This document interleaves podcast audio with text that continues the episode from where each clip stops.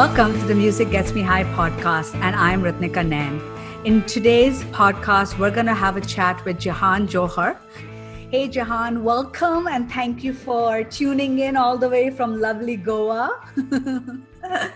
Jahan has Thank you. Well, Jahan's been in the business for a very long time. He started off in New York. Uh, he went there to study, started DJing, uh, and he's been actually, you know, playing music and touring as a as a DJ all over the world. So we're going to talk about that. He was also head of artists at Blue Frog Mumbai, which was one of the best venues that we've had so far and currently under his company Ra Music he is he runs a studio in goa but also is the main curator for sula fest uh, which is where jahan and i get to work together. So it's a lot of fun. It's the best festival in india. So yeah welcome jahan thanks thanks so much for having me. Looking forward to this discussion. Yes. So let's start off with something very simple. How did you get started in music? Okay, so there's there's two parts to that of how I got into music. The first part was basically to do with my childhood mm-hmm. because I had uh, exposure to actually electronic dance music really early on in in the like in the 80s mm-hmm.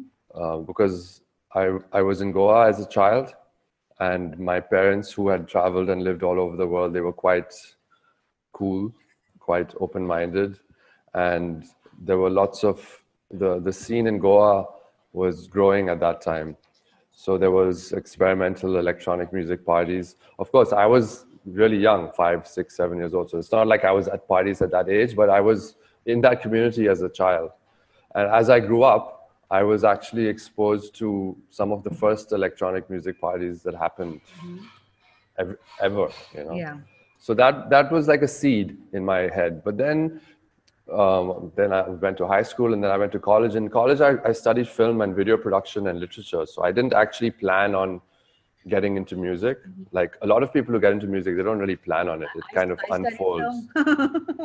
yeah, you don't really need to study music to get into it. Of course, you need to study if you want to play an instrument. Sure, for sure. Uh, yeah, and I did. I, I played the saxophone for six years in high school.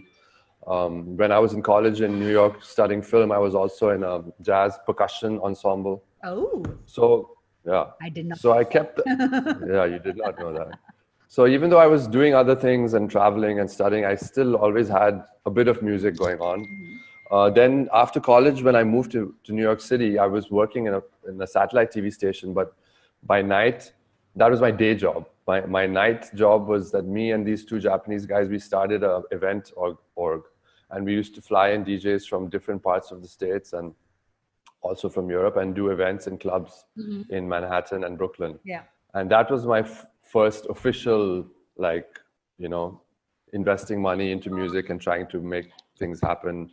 Of course, we were not making money. Yeah. we were either losing money or just about breaking even. and uh, that's also where I started DJing because like I the, a funny story, my first gig I got before I knew how to DJ. Oh wow! I, yeah, because there were there were Goa trance parties going on in New York, and I'm from that scene, so I just convinced the promoter that look, you got to let me play, and he said okay. And I didn't tell him that I don't really know the technical side of DJing yet, mm-hmm. even though I know I know the music really well. So he um, said okay, you can you can play in two weeks, and I quickly went and bought secondhand equipment and locked myself in a room and taught myself how to play, and then that, that was, was beginning of that. Yeah. but then more seriously, like the whole Blue Frog thing that you were talking about, then because when I moved back to India, I was still working in film. Yeah. And I, of course, I was DJing. That was like my hobby. That I would make money from it, but actually, it was a hobby. Yeah. But then I got a bit disillusioned with the film because I was I studied alternative filmmaking. Yeah. And I wasn't really into the whole Bollywood thing. Exactly. And uh, the problem I, was, I, had when I got into yeah. Bollywood. yeah, I was like, you know, so the company I was working for was doing alternative films, but then they started steering into the Bollywood direction. And then I made a decision that okay, enough, and I'm going to go full full on into music. But I still didn't know exactly where to find good a good platform. Yeah. And a few, you know, interesting uh, meetings and luck also led me to find uh, this Blue Frog, which was still in construction stages. So tell us about how the Blue Frog thing happened. I mean, I know you've had some experience with music abroad and you were DJing and things like that, but like you've been you know involved from the start. So like how did that happen and what made it so different, you know, from other venues? Yeah, so being involved from the start was really important, you know, for me and my growth because when you join a company or a club that's already running, you just have to fit in mm-hmm. to their system and upgrade it or whatever. But when you when you join from the formative, like I had to figure out everything. I had to s- structure the way the programming team was going to work, and even meet with lawyers and find loopholes of paying international artists without paying tax. You know, it was like a it was a creative job, but it was also very logistical and technical. But it was great to be part of the, the core team. Yeah. You know? Um, what made Blue Frog different from the, the venues at that time in India was that we were the first, or yeah, we were the first venue to actually have our own in-house programming team. Okay. And a marketing team and a digital, you know, and an accounts department. And we had because previous to Blue Frog, what what clubs were doing was they'd have an F&B manager and a or a manager who basically didn't really know much about music and events, but it by default would fall into his or her lap to reach out to musicians or to do deals with you know upcoming promoters. Yeah. And it was a very ad hoc, random. You know, there was no structure, there was no pre-planning. So Blue Frog kind of we turned that around. We said let's have a programming model. Let's book all our artists two to three months in advance. Let's keep certain themes on certain days. Let's make guidelines that we will not cross in, over into this genre. For example, we said no Bollywood. Mm-hmm. Yeah. You know, because I mean, not that we have something against it. It's just that that's that is already done. that was well represented yeah. all over the country. You know, and we were more of an alternative venue. Mm-hmm. And then you know our our own marketing team. So like as me and my programming team and the marketing team li- literally sat across from one another. Mm-hmm. So we could come up with innovative ways of marketing. We could come up with you know ways of making loyalty programs for you know people who come you know so we, it was a, cre- a, very creative environment and organized. Yeah. And um, yeah that was the main difference. So how did you get the job? I mean like how did that even happen? Because a lot of people are trying to get into the field you know and they don't know yeah. how to kind of get in. Yeah. So the the way i got the job was very interesting because it wasn't like what i told you about my stuff in new york where i was organizing events and djing I had it was a company called Sound Species, and it was you know just an org, and I had a website, and I was looking for in the back of my head I knew I wanted to work in music, but I left Bollywood, but I still needed to earn an income, so I was actually looking for jobs as a first AD for ad film production, right? So I, I had a few interviews lined up, and um, one of them was with a company called Highlight Films. Mm-hmm. And one of their directors is also a partner in the upcoming Blue Frog, which I didn't know about. Ah. And lit- literally, like two weeks before the meeting, I went to uh, a, a com- the company who had designed my website in New York. Mm-hmm. They were a Bombay-based company called Grandmother okay. or Bhavishwani.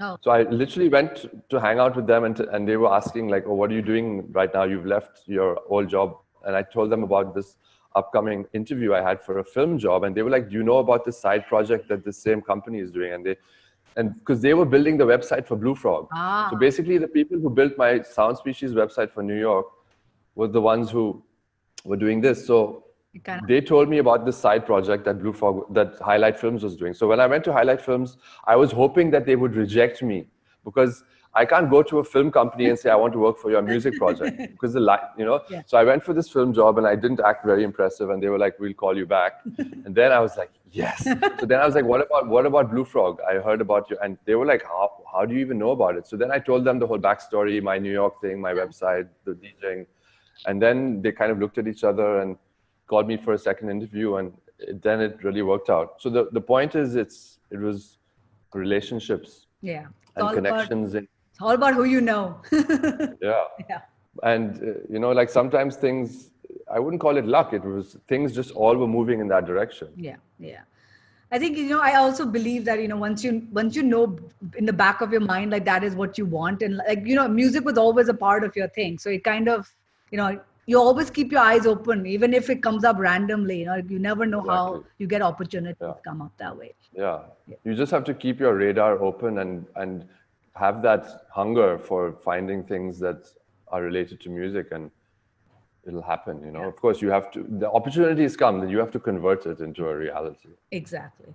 So, I mean, nowadays the whole concept of venues is very different. You know, like it's harder for venues. Okay, I'm talking about pre-COVID. I don't know what's going to happen post-COVID. Yeah. But pre-COVID, you know, it wasn't how it used to be. I mean, when I was managing bands and touring, I mean, we got paid. I was just telling everybody that we were getting paid like 50, 60, 70,000 rupees plus ho- flights, plus hotels, plus food. Like, and this is for a normal indie band, you know. But things are not the same anymore. Like now you're lucky if you get like a 20, 30,000 rupee landed fee, you know. Like Yeah. how has it become so difficult now? Like why has that happened? Could, you know, do you have any? Is that something you saw during Blue Frog as well? The shift, or was that something later on?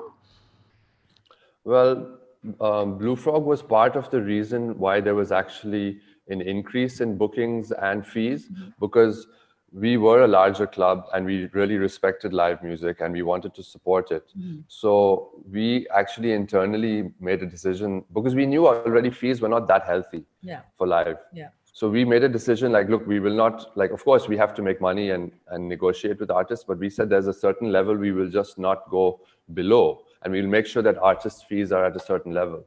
So then, once artists start earning a certain fee at a certain venue, then it increases their confidence mm-hmm. And it increases their market value, and then they start asking it from other places, and then other venues have to also, you know, follow suit. Yeah, but and and also you know like that because of this blue frog became like a the anchor gig in a lot of tours even for international artists or domestic artists. So once they left their city like a, a band leaving delhi will come to bombay play then maybe a bangalore venue will book them. But that the fact that they were getting one solidly paid gig in blue frog could then enable them to play for slightly less but a still a respectable fee in other venues and flight shares yeah, so this created a conducive environment for gigs and touring. yeah, Now what I see is that there's not enough live music venues actually yeah. in this in the country, you know, and the ones that are there are, are quite small. Mhm. So it's almost like they can't even afford to pay Anything. a, a proper fee because you know, and then let alone flights and hotels. You know, Blue Frog luckily had a big capacity Yeah, you know and we had sponsorship we had you know investors it was a because we knew it was a very expensive operation so just relying on ticket sales and bar sales was not enough Yeah, yeah. I think that's what set you guys apart because you had the sponsors and the investors. Because right now, most venues that are created, they are restaurants first, and then they Yes. add the live music element, and they don't want to spend too Yeah. much money, and they want to they want to see the return of that investment, but they're not going to see it from the gig per se. Yeah know? yeah And I think and it's not done from a, a like you're saying there there most places that are f&b or restaurants who then start doing gigs the reason they start is because they start noticing a drop in their f&b business and they like try to think of ways of increasing you know and then they put a stage in a corner and it's just not thought out Yeah, yeah, exactly. So, I mean, you guys booked a lot of international bands at Blue Frog, you know, and I think a lot of us, Yeah. a lot of us want to understand like how to book international bands. Like, how did that process go about? How you know, how did the whole booking thing happen? What what was the process basically? Well, in the beginning, we were a new venue and people didn't know us, uh, and we didn't have as many partnerships as we needed. Uh, we knew it would unfold over time, but in the beginning, we were more on our own. So we literally, and also the way you open is important. The kinds of artists you start with are important. So in the beginning, we were literally contacting artists in Europe and America, booking them and bringing them to India, uh, giving them two or three gigs in a row, like three nights. Yeah. You know, uh, because we didn't have a touring network in place, we didn't have relationships with other venues yet.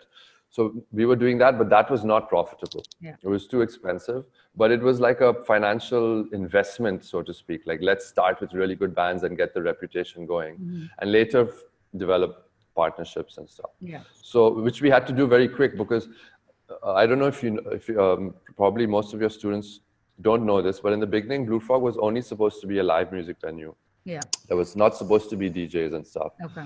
but you know it, that was really expensive booking bands every day of the week yeah. and also the ethos on weekends in bombay you know people want to come out and also party a bit not yeah. always listen to yeah. a band you know i think that's everywhere so, in india they just want to get drunk yeah party yeah so sometimes on weekends we'd have these great international bands but the cr- the vibe of the crowd was loud and talkative and noisy and the band was getting upset and we were losing money so i i was because i was a dj i suggested to the owners like look firstly it's not working on a it's not matching on a sort of vibe level. And secondly we're losing quite a bit of money on the weekends. So let's try djs on the weekends and keep the live for the weekdays. Yeah.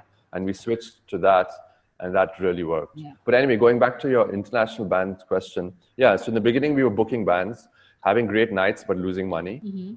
and then we slowly shifted into a model where we would um, have to uh, you know like book bands from promoters who were bringing them into the country because they would sort out other gigs in other countries. Yeah. We did partnerships with like not consulates but the cultural wings of consulates like Alliance Francaise or like you know like the Dutch I mean the not British the Dutch Council, the Germans things like that. British Council yeah the Germans the English and the French they have a pretty good cultural even the Swiss you know, well, yeah true even the Swiss. Yeah in in India at least. Yeah. So we we did that kind of you know those kind of relationships. Mm-hmm.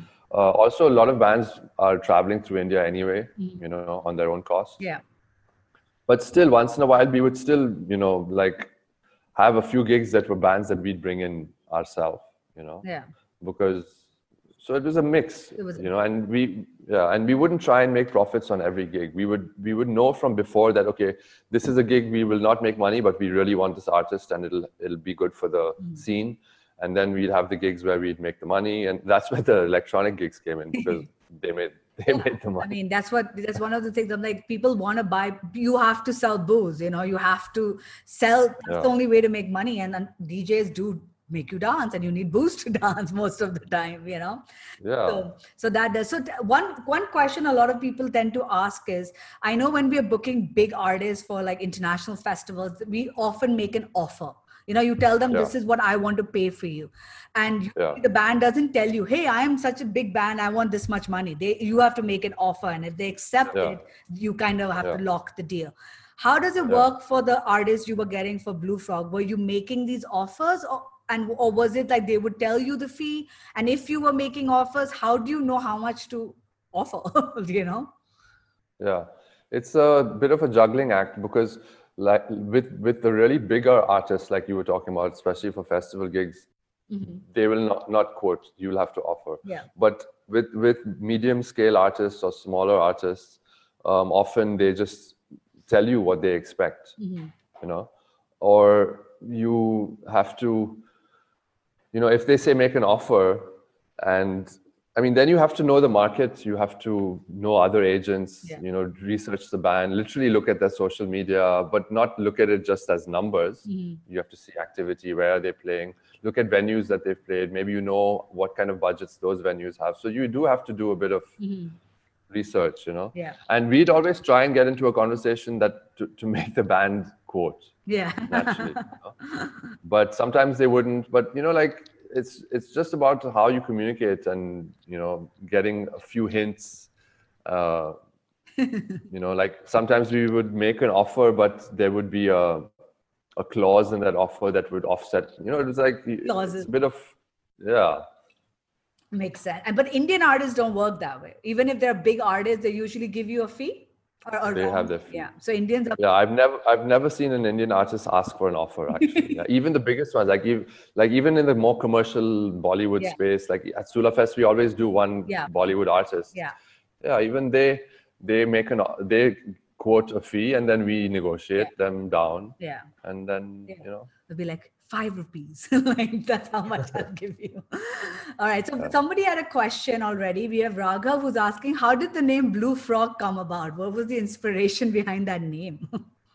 Well, I wasn't involved in in uh, naming the club. Okay. Uh, the yeah, when I joined it, that was already the name. But I know the story. All right. Uh, yeah, it might not be as glamorous as as you want it to be, but basically, apparently, the first um, name that they had in mind, which was not a good name because there's already a band with that name, was Soundgarden. Oh. That was that was their working title. Um, but then they realized it's a big band. like no, yeah, that's a big band and we can't do that. Then the the next working title was actually a great title, but they knew they'd get in trouble, which was BMC because BMC there was it was going to be Bombay Music Company, Yeah, which is a cool name. But the BMC is like the BMC in Bombay, and the, all the gov like all your licenses Brihanmumbai Municipal Corporation or whatever. corporation, Yeah. yeah. or council or something. Yeah. it's like trying to open a club in New York and calling it NYPD. you know? like, get fucked. So that they couldn't do, and they were literally running out of time. They had to give in some legal papers, and they had to come up with a name. Yeah. And one of the owners has a collection of frog statues in his house, and they just I think And blue, know like- which owner this is. Ashu, Ashu, All right. Frogs, huh? and blue. And blue is a name used a lot in in music. Yeah. Like the blue, the Blue Note in New York was a famous Yeah. club, and the blues. So it's just So blue, frog. blue frog. Yeah. Hey, I like. I got blue hair, man. I'm all about the blue. So cool, cool. So um, so one of the other things I wanted to ask was, I mean, you know, back then you experiment. Blue Frog was known for experimenting with different genres. You know, even when you added DJs and stuff. I mean, you had Yeah. beatboxing, you had jazz, you had funk. I mean, it's very Yeah. similar to the Sula Fest vibe as well. Uh, but Yeah. do you think today's audience as it stands now people are still open for venues. I'm not talking about festival but like clubs to experiment a lot or do you think that's gone down and people are a bit more rigid about what they want to consume? No, I, I think if you, it's, it's a lot to do with the space that you present the music in. Mm-hmm. So if you have, like, if you build a club that is conducive mm-hmm. to that, then you will attract the people who are open to it, and then the music will work for them. yeah You know, but like today, for example, like the clubs that, that are in Bombay right now, they're mostly just like DJ booth and dance floor. yeah So the people, like even if you try and do something alternative there, the people who will come there will not be into that, and the people who are into alternative music will not feel comfortable in that venue. yeah So it's like many components have to. So I think the the the curiosity and the interest is there, it's just how you but it has, yeah, it's how you present it. It has to be packaged well, and you know, yeah yeah. yeah makes sense so let's talk about Ra Music all right so tell Yeah. us what Ra Music does when did it start uh, and kind of how did you get involved with sula Okay. So while I was still with Blue Frog, I actually opened a music recording and production studio in Goa, and I called that studio Studio Studio Ra. the sun god So that was the sun god and god of creativity Yeah. also. Uh, so that was I was doing that as a side business. Like I had an engineer in Goa, and I was bands were booking the studio to record. yeah Then when I left Blue Frog, I wanted to then do music consultancy and programming basically. Uh, so then the logical progression was to instead of making a second name and all, I just called it you know Ra Music. yeah Um, regarding how I got into Sula Fest, it's a very good question because it again shows you the power of relationships. Mm-hmm. Yeah, because I was actually like Sula Fest was programmed by Blue Frog, and I was the head of programming for Blue Frog. So I was programming Sula Fest when you were for Blue blue frog yeah Yes. So and and it went well. Like when I started Sula Fest, my budget was I can't give numbers, but my budget was let's say one, mm-hmm. and within two years it was four, and then within you know it was because things were going well. Yeah. But the thing is, whenever there was a Sula Fest meeting, whenever there was anything to be done, it was always me going to the Sula Fest office mm-hmm. and handling everything myself, even though I was Blue Frog. yeah So this relationship grew, and then when I left Blue Frog because I, you know, I wanted to leave, mm-hmm. Sulafest, the owner of Sulafest, told me like, look, we want to stay with you, because we know you You know, and we know you. You're the one who's been doing everything for us. Yes, you were working for Blue Frog, but every time we met anyone, any, any issue happened, any meeting, yeah all the pre-planning, everything was just was me. And okay, I had a bit of support from from from the rest of my team in Blue Frog, but not much, Yeah. to be honest. Yeah. You know, so so it wasn't like, and it was a tricky situation for me because when I left Blue Frog, I didn't leave a clean cut. I left. Uh, I became a consultant to, to Blue Frog also. so suddenly I was a consultant to Blue Frog and I was programming Sula Fest, which used to be run by Blue Frog.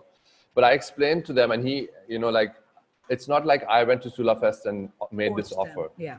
Yeah, I didn't, you know, because and I went to Blue Frog and I said, look, this is the situation, and you know, I'm going, and they also understood, and at the end, it was all fine. I did both. Yeah. And then when I even stopped my consultancy with Blue Frog, I just continued with, Sula. with Sula. Yeah. So this is something I, I was t- telling my students that you know this is how a lot of artists when they leave big artist management companies they they kind of go with the manager like how Divine went with Chaitanya and how Nucleya went with Tej because that relationship becomes so solid Yeah. that it be, you know which is why if you're becoming if you're working in a big company make sure your relationship with your artists are great. Yeah. Keep all your contacts, and yeah, at the end, it's all about people. yeah know? and i mean it's that's how i got involved with sula as well. I just knew you from blue frog and we just started Yeah. talking. And then one day i was like hey so how does one work at sula? Would you like me to be involved? Let's do something you know? And, And it just yeah. And then I went from handling just day stuff to you know working closely with you with all the for handling the entire art Yeah. relations so Yeah. it's just about building your way up as well and maintaining that relationship and you know and that trust you know when you when someone sees you that you're, you're you can do what you want them to do that trust kind of gets Yeah, fully. And you never know when when a certain uh, contact or relationship can, you know, like years later, who knows what someone is going to be doing and where, you know. yeah i mean i it's, it's not like you and i were hanging out as friends or anything before i just knew you Yeah, we, that I, were- we lived in two different cities. yeah and i just knew you as somebody who i would call for booking my artists at blue frog you Yeah. know, and then Yeah. there was no conversation and then suddenly there was conversation and hey look at us now i chill in your house now so Yeah. yeah. so let's talk about curation a lot of people you know want to understand what does it take to curate a festival that sees what 15000 people on a regular basis? You know how do you decide which artists to choose? You know how do artists do can artists approach you? Is it something that you know you don't take submissions but you decide? Like how do you go about the whole thing? Yeah, it's quite a juggernaut. but uh, there's many ways to approach this answer. So I'm just thinking for a second because it's a mix between um, your per- not personal taste, but you have to have confidence in what you like.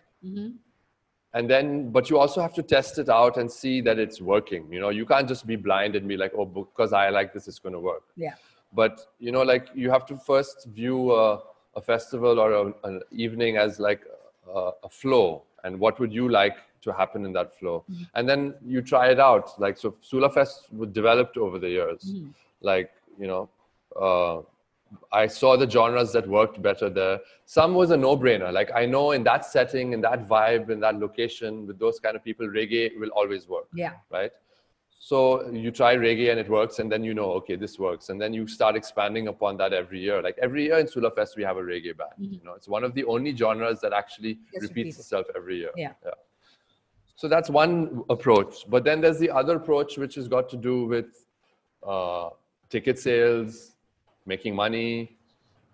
So you have to get a few big acts. Yeah. Like, and like funnily enough, I was talking about like my own taste and preferences. But if I look back at all the Sula Fest this year, I mean, in the last Few eight years, the the headlining act that sells the most tickets and has the biggest name is not actually the music that I personally like. yeah So you have to also let go of your own ego as well. You know, you have to know what you like, but you also have to know when to let go. Yeah. Because it's a business. You know, like- it's a business at the end Yeah. of the day yeah, it's a business. Plus, uh, uh, even if it wasn't a business, and let's say it was just a creative project, a free concert Yeah.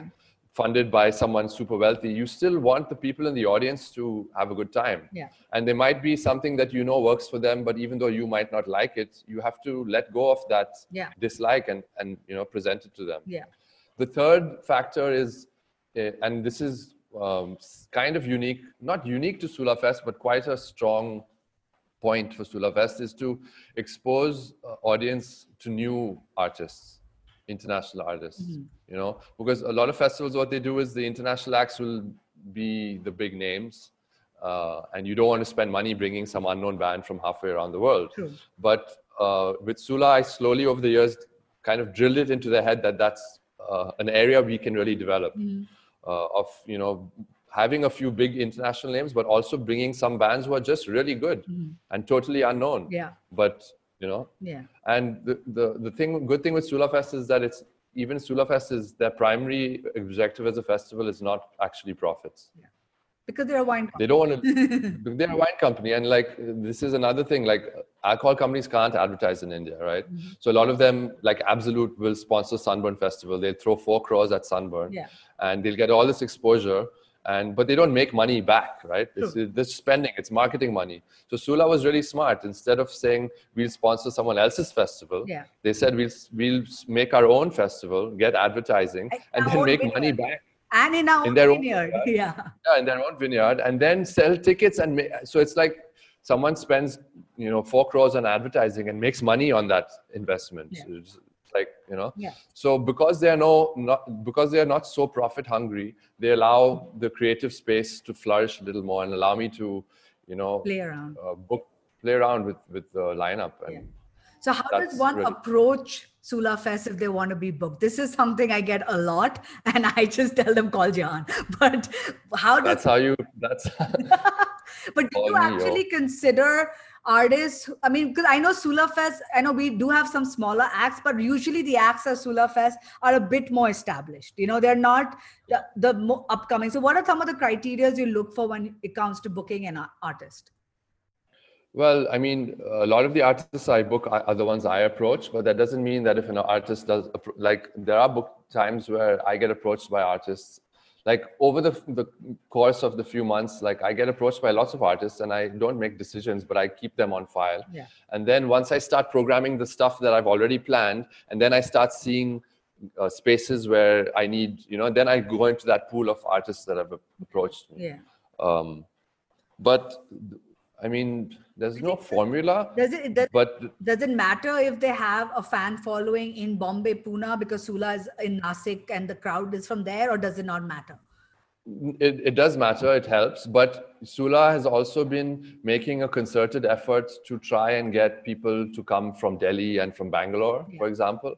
Now it's much harder to convert. You know, like if you put a Bombay band, mm-hmm. they might draw 200 people. But if you put a Bangalore band, even though they might be three times bigger than the Bombay band, it's hard to convert that travel. Yeah. You know. Yeah. But but that's okay. So we we make it a point to try and book bands from you know across the country as well. Mm-hmm. Um, but the, the most important part about a band's pitch mm-hmm. for a live music festival is actually their live performance video. Mm-hmm. Yep that's like you know like if someone sends me their soundcloud links or studio productions and they don't send me a video mm-hmm.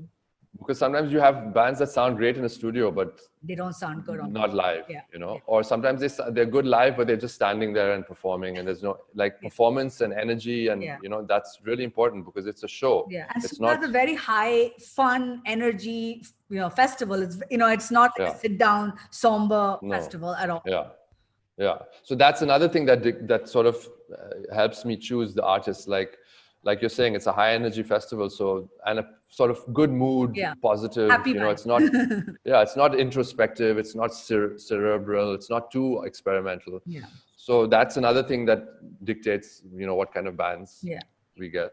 So it does make a big difference on understanding the vibe of the festival what you want the kind of people yeah. uh, and also have then decide whether what's your taste versus what will sell tickets. So basically yeah. the balance of everything. And you do check emails yeah. if someone does send their press kit across but it does make oh, a difference if there are good videos over there. Yeah. Videos is a is a big thing. Like some like yeah yeah. I, I don't think i've ever booked a band without seeing a video yeah. a, a live performance exactly. so their press kit has to have a youtube video link or something. Yeah. All right. Yeah. So now the one of the biggest issues of course is covid.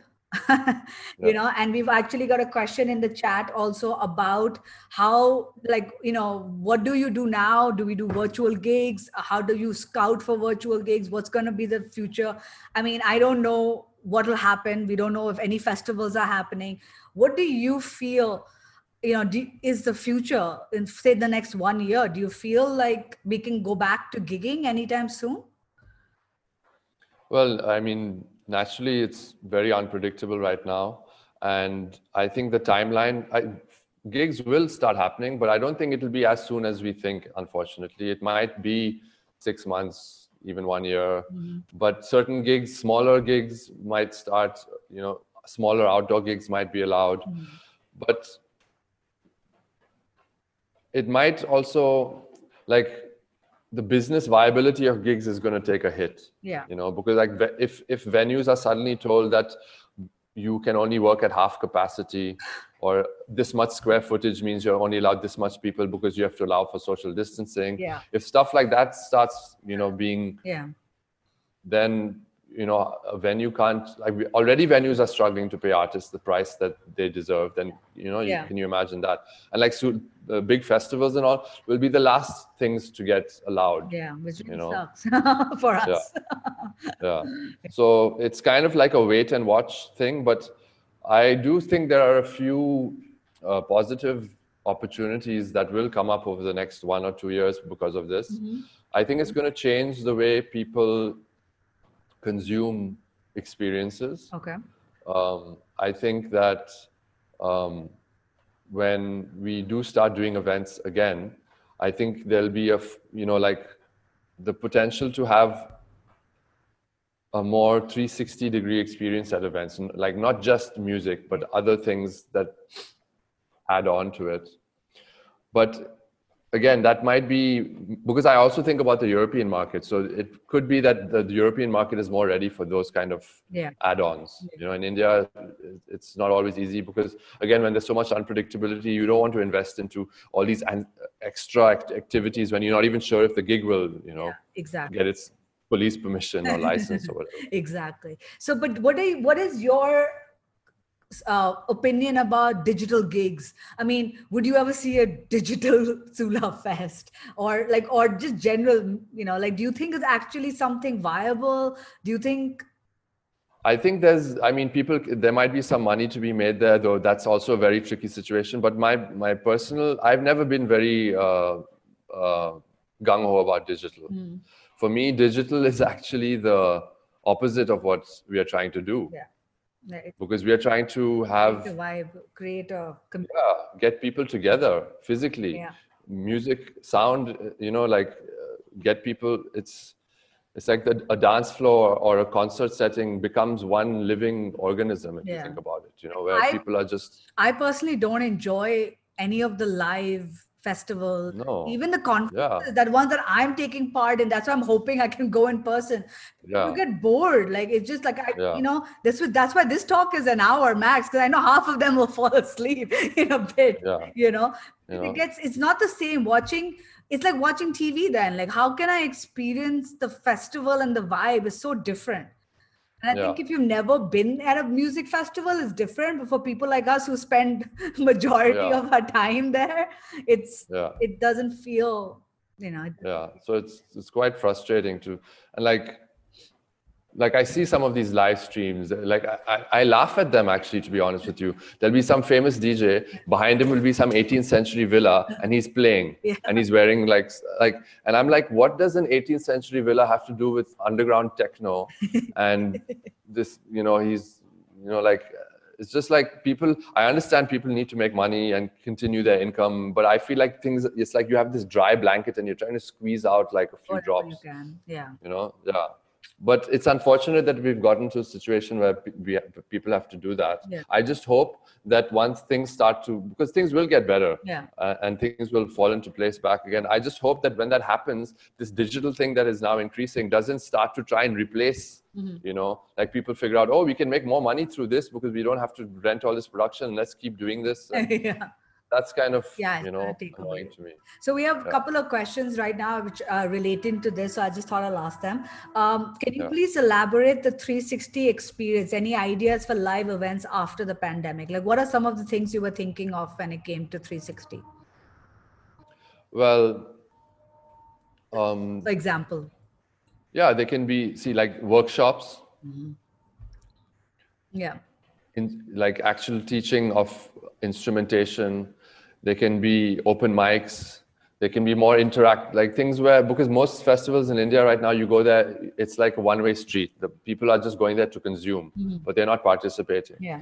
So there can be more interesting ways to get the audience involved. Yeah. There could be uh, an idea i had was like a, a crowd funded festival that's not not only is the money uh, supported by by crowdfunding but even ideas. Oh that's you know so yeah, can you imagine a festival where 20,000 people or, or, whatever, 2,000 people given production design ideas? And then, of course, there has to be a festival panel who, who chooses which ones to use, yeah.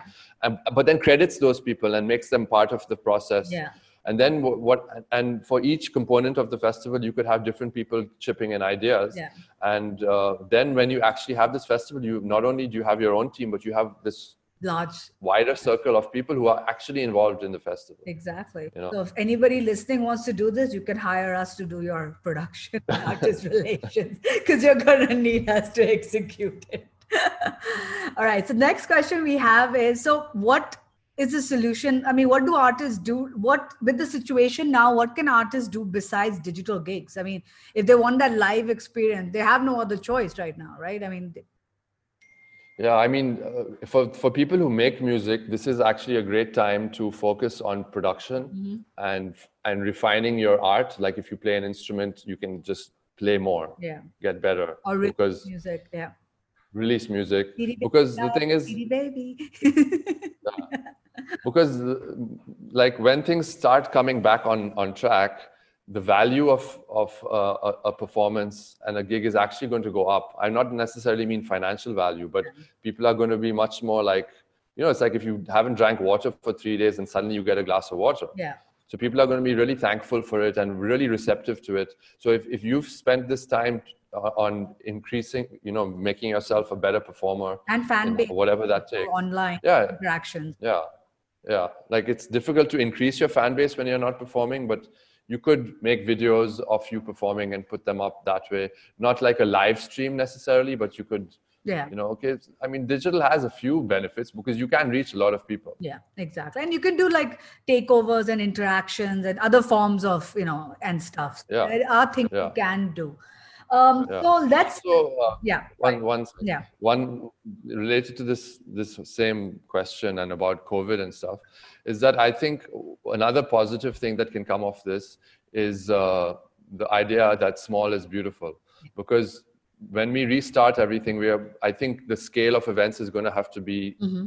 you know there'll be less sponsorship there'll be less money spending power will, will be less so we might have to start again with smaller events more underground events and that's a space where things can be really intimate we, we almost get a chance to reset because as the scene grows yeah. things happen and then above that another thing happens and mm-hmm. and mistakes that are made get buried yeah and things that could have been taken advantage of disappear yeah. but here's like an opportunity to to reset. Yeah. Yeah and fix it and start from the beginning. It's also an opportunity for upcoming artists because sometimes it's difficult for upcoming artists to break into the market. Yeah. And then the uh, bigger artists just get more and more established but suddenly there's a new situation and we don't know what that situation is. Yeah. who knows what avenues are going to open for for upcoming artists. Exactly.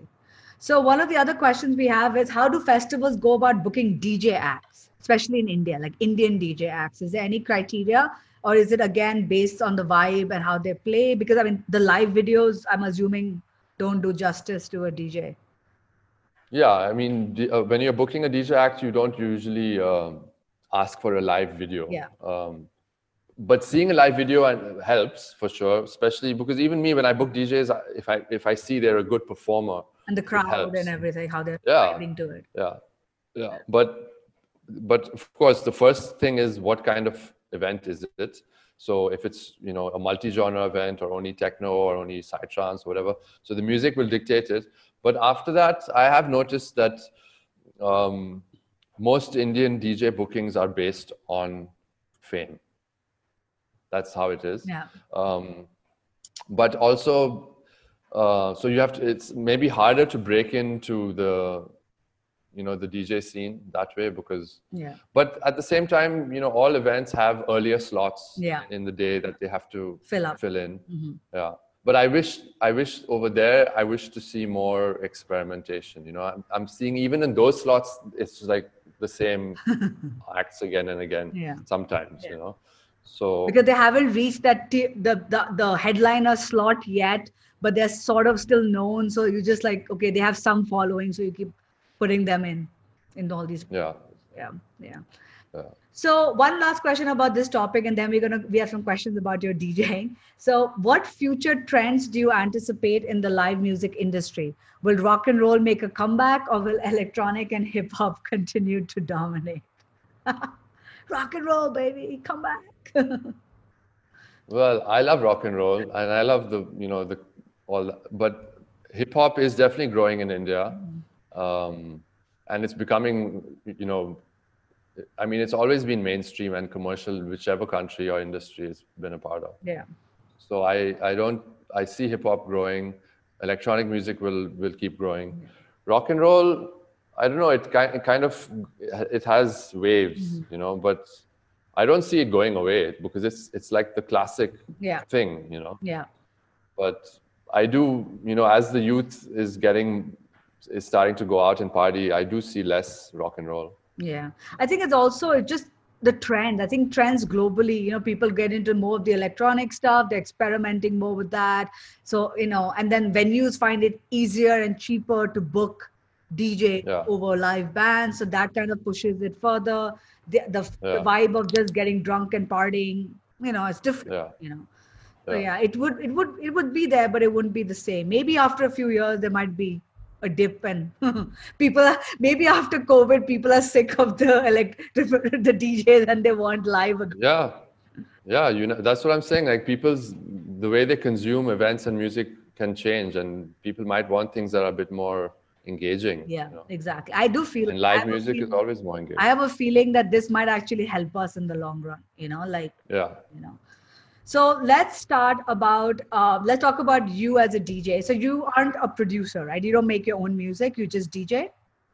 Correct. which is which is in very interesting to hear considering nowadays everybody wants to be a producer and they don't like to be called a dj half the time Yeah, which is uh, an unfortunate situation because this hierarchy. Look, of course, you need producers, and they're like without them, there'd be no music. They're the ones making the music. yeah But the skill, the skill set that goes into DJing is actually quite different from production because when you're a DJ, you have an infinite amount of music to choose from, yeah. And you have to narrow it down and you know tell a story. Mhm. Uh, but producers technically and musically they're making music. But as like often when a when a producer is djing Mhm. his his or her own music yeah. it's it's one style. It's flat. Yeah and it's great music for sure but it'll the story will be less because you can only play your own productions. Yeah. But a dj can choose you know three tracks from one three from another and really you know weave a story. Yeah. And i find it quite sad that the the term because get yeah. flack for it. Yeah. Yeah. And actually in in the in the good old days let's say the producers were never djing Yeah, the, they were just- the producers were making music and it was the djs who brought it out and put it onto the dance floor and you know like so, so this but now the producers are the ones who get more bookings higher fees Yeah. which is great. I mean nothing to say because they're, they're the ones making the music. Yeah. But I, I think that DJs and producers should not be looked as one above the other. They should almost be looked as two independent skill sets. yeah yeah. So you've been djing in india i mean i know you started abroad. So when you came back here how did you kind of start getting gigs? Like what did you go about? Like did you just run just contact clubs or was it you know and how do you get and i know you tour you know you tour a lot every summer you're in europe. How do the international bookings happen Well, um, when I I'll answer your question in the order you asked it. When I first came back to India, um, I mean, I was a DJ in New York, but I wasn't like some huge name or anything. So it's not like people really knew me. But I was really like within the site because I play techno, but I but I but before that I've been playing psytrance for even longer because of my experience growing up in Goa. So I know the the psytrance scene is a very like tight knit global network. Mm-hmm. So wherever you are in any country in the world, most countries, there's people from who like that music, and you'll end up knowing someone who knew someone from somewhere else. Yeah. You know. So when I came back to Bombay, when I moved back to India, the first parties I played at were not at venues. They were illegal outdoor yeah. all night parties in the, the jungle. The good old days. yeah. Exactly. Proper out. Yeah. Like those, like, but those parties aren't, they don't happen anymore. They don't. I was actually then, telling my students about cyber mehfils, which used to happen in Delhi back yeah. in the early 90s. And I used to go when I was like 15, 16, like partying it up. yeah, exactly and then I've I've always had, no matter where in the world I've lived, I, I we have my my mom lives in Goa and I have a house in Goa, so um, whenever whenever I'm in Goa, I I've been playing.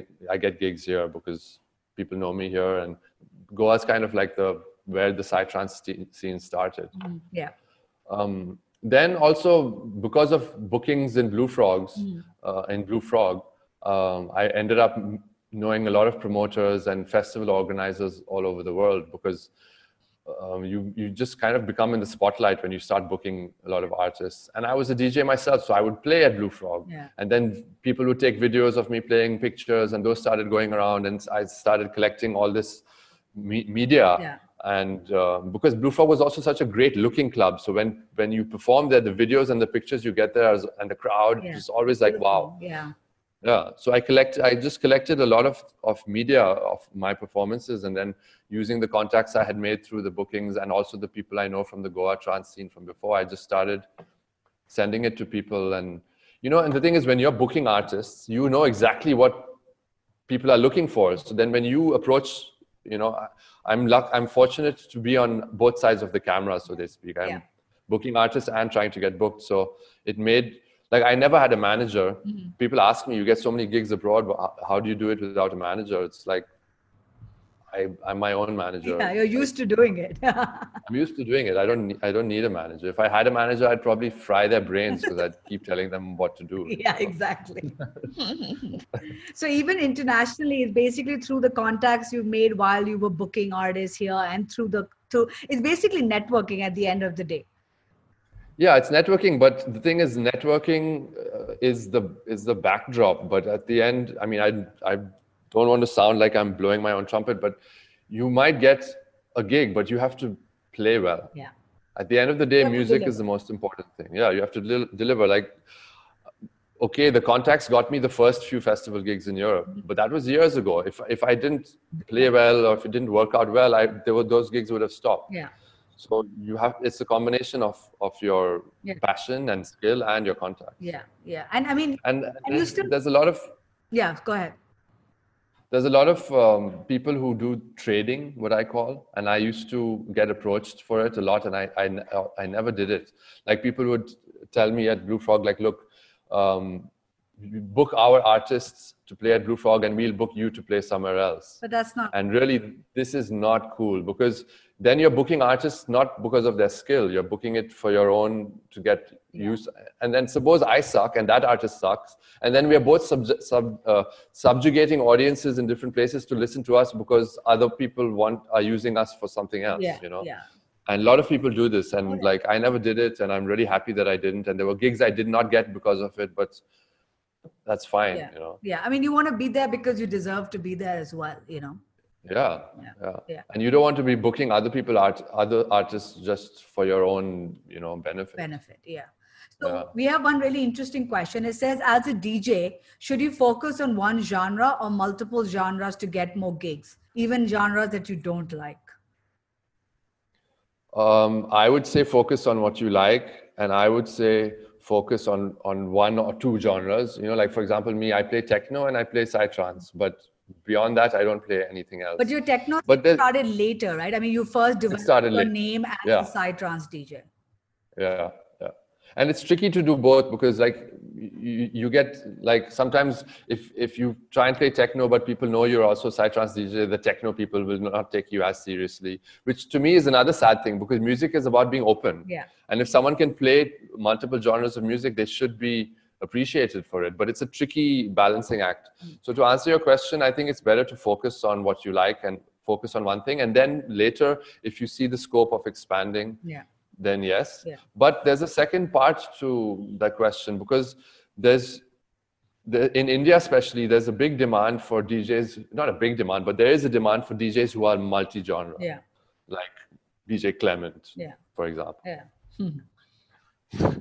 um, so, I mean, if you can play pop and hip hop and Bollywood and retro and and stuff, there is a segment for that. Mm. But that is quite a different. It's a different thing. Then you're not really it's known a, as an. It's like a different. Exactly. Yeah, like you're not known as an artist, but I mean, yeah. it was weird. But like you're known as a DJ. like it's yeah. different subtle different yeah no there's there's djs who play only one genre and they're known as a dj but if you're if you're going to be a multi-genre person you it it won't be you that they're booking yeah it's your it's just your you know something that they want from you at that time yeah, yeah. you know so you're not really developing um, your own identity that way because most people who play multi-genre music they're it's more everything is on the surface you know they're not going deep into any yeah. any genre true so the, this question, I'm interested to know your answer. What do you enjoy more, being a DJ or programming Sula Fest? Oh. say Sula, say Sula, say no, no, I'm just joking. You DJ at Sula too, technically. You always play the after party, but yeah. At the after party, yeah. Um, it's two very different things, you know. So I really can't answer okay, that question. If you had to, if you had to give up one tomorrow, if you were told you can either program Sula Fest or you can DJ, what would you choose? I'm not going to answer that. Suddenly you get fired from Sula. You're like, Acha, bye. uh, so it's both neck and neck, huh? Both you, you love. Yeah, it's yeah i like both and it's it's hard to compare you know like if you were to tell me like okay either choose djing techno or djing or trance then i could maybe make a choice but what's, what's programming tell us the choice techno or trance psytrance side actually not going to answer that either. Oh my god! So okay, so someone's asked you, uh, do you see techno and Psy scene growing in tier two cities? I think techno yeah. is still doing well. Techno is. I don't know. Techno is techno is growing in tier two cities. Psy is actually, in my opinion, dwindling is mm-hmm. reducing in cities uh, in India. In India. Um, I love. Yeah, that. like in. yeah, like in Go in Goa, the the scene is good, but in the cities compared to like how the the, the Psy parties were in Bombay and Delhi and Bangalore a couple of years ago compared to now, mm-hmm. it's not as nice I've noticed the parties are like 90% boys. it's like, yeah, you know, yeah. Yeah. And, a bit, and, and, and when know. it comes to techno, in fact, uh, I would say check out what Unmute does. From what I remember, Dave saying that they have a touring circuit of about nine, 10 cities in India. So I'm, some of them are tier two cities, and most of their DJs are techno DJs. So they do have sort of like a mini circuit of sorts going. So techno is doing pretty okay in tier two cities. Yeah, and there's there's like DJs like uh, uh, Anki, Ankytrixx, yeah. who have you know made a concerted effort to not only play in, in tier one cities or whatever, yeah. but also play in you know, and uh, he has a good following in many tier two cities, and he keeps going back and playing there. And Uh, and they you know the tier two cities get even more excited because it's not like they're having gigs all the time. every weekend yeah you know? it's about so it's actually making, a great market making an effort to kind of even if you don't get paid your quote or whatever making an effort to kind of keep going so you can develop that fan base so that eventually you can get the kind of money you want yeah plus the fan base in a tier 2 city is going to be much more loyal loyal and more passionate about you because it's yeah. just something that's not happening all the time for them so someone's asked you how hard is it to balance your career as an artist and somebody who's booking? I mean, I know you don't have a full-on booking agent because you don't do regular bookings anymore, right? You just do Sula. Yeah.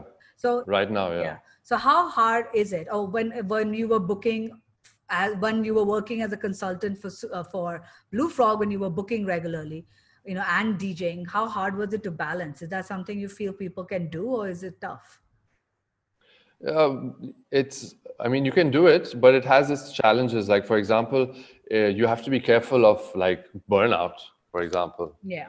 You know because the like the blue frog life was pretty hectic because we had different acts every day of the week and i was in the club three to four times a week. Then i was in the office every day. Then when i would go on holiday somewhere i was djing. Yeah. so i was constantly whether i was working or whether i was on holiday i was constantly in this music space, which was amazing. Mm. But it's also can you know, I mean, nightlife industry also means drinking and drugs and smoking and traveling and eating Horrible. at the wrong times. Yeah. Yeah. So you have to really, you know, keep a track of Yeah. your health. Yeah. You know, Yeah, that's one thing. It definitely takes a toll on you. Yeah. Like I, I mean, now I don't drink, I don't smoke, I don't do anything because I made a conscious decision that I reached a point in my career where things were going a little bit not out of control, but I was not feeling healthy. Yeah. And you know, it was not going in a good direction. So I had to Yeah. balance out. I think. But then on on the other, huh, sorry. No, no, go ahead. Go ahead. Um, also, it, it can be a bit like this the thing I was saying about trading, you know, like that things like that also get in your way when, when you're booking and a performer. Yeah. So you have to, you know, like balance all of those energies that keep getting thrown your way. It's your loyalty again, right? Are you loyal to yourself or you're loyal to the, the venue or, you know, you have to kind of, Yeah. you can't just do things for yourself. You have to be loyal to the venue who's paying you. yeah to do but also like it's like some in the beginning i had to get the venue because at the end of the day even though i was part of the Blue Frog core team i was it's not my club i'm an employee Yeah. so when i started traveling to do gigs in other cities or even go to europe to gigs to do gigs the Blue Frog owners in the beginning they were like no, not happy about it Yeah. you know and i had to explain to them i'm like dude like the more i travel the more people i meet the more gigs i play in other places i'm only meeting other artists and meeting other managers and this is all going to benefit the club Yeah. because my relationship the more my relationships grow and my contacts grow i can use them in the club plus even if, if i go and play somewhere else and i do a good gig and people know that oh this guy is the programmer for Blue Frog it makes the club look good also Yeah. so you know it it the, so then they they kind of understood you know but i had to make it a point to make them aware of that Yeah. Yeah. So um, somebody asked, what is it your take on play, pay to play scene in the DJ community here in India? Like you pay to play. oh that's terrible don't do it Never, yeah I didn't know that still happened, but that sucks. yeah Yeah. but um any examples of this what kind of music like who, who, the person who's asking the question uh, do they have experience of this Uh, I think they might. I, uh, they haven't said. Uh, guy, do you want to write back uh, if you? Ah, there's a, one second. No, he has doesn't have any experience, but he's heard about it.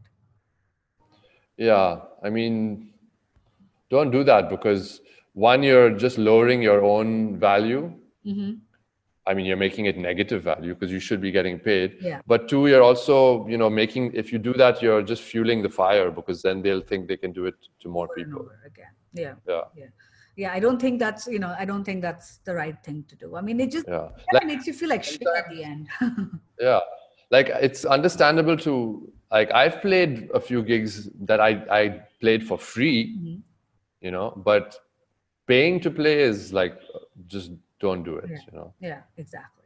So, just to kind of wrap up, what advice would you give to all the young people who are either getting into the scene as an artist or getting into the scene as somebody who's going to work in the scene as a booking agent, festival promoter?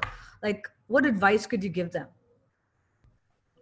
Um, well, the, the first thing is going back to what we've said a few times that it's all about your interpersonal relationships Mhm. with people. It's the music scene is a very people-oriented scene. So that's one. The second is that no matter what the technical and the logistical sides and obstacles seem, uh, make your, I mean, just, you have to just keep trying and passion, you know, because like I think one of the questions was like, how do you get gigs abroad? Yeah. I never thought that, okay, how do I get gigs abroad? You just, that's the wrong approach. You, I mean, of course, you can have a goal and you have a dream, Mhm. but you just, one step at a time, you just do what you like, stay true to yourself and make good, good relationships. Mhm. And then whatever energy you put in, as long as your, the canvas you're putting it on is a positive one, which means you have the right energy and you know the right people, then good things come from it. Yeah. Um, and I, setbacks will, will always happen in the music scene. I, I remember once one of my biggest gigs, I was about to get on stage and then the cops canned the party, canned the festival. it was Sunburn Festival in the second year. Yeah. And I, I was broken. I thought that was my biggest gig ever and I'm never going to get, uh, you know, it's all over now. No. Rubbish. it happens i mean this is part and parcel of india i mean like you know these things do happen and we kind of have to just take it in our stride and be like there will be a next time you know? Yeah yeah. And like what you said definitely take care of your health. And this is something that health yeah. i can also really attest to this industry whether you're in it as an artist an artist manager. And i think anybody from i think our generation now has sort of been like okay no drinking no smoking no this no that because we did too much of it back in our time and it really affected us because we you know it was day and night and we kind of didn't yeah. know how to set healthy boundaries. And that kind of really you know we're we're in our late 30s early 40s now and that's when it really kind of gets to you and you're like what was i doing with my life? You know? So definitely make sure that you take care of yourself. Yeah. Right. thank you so much for being with us. And awesome. uh, stay safe. Yes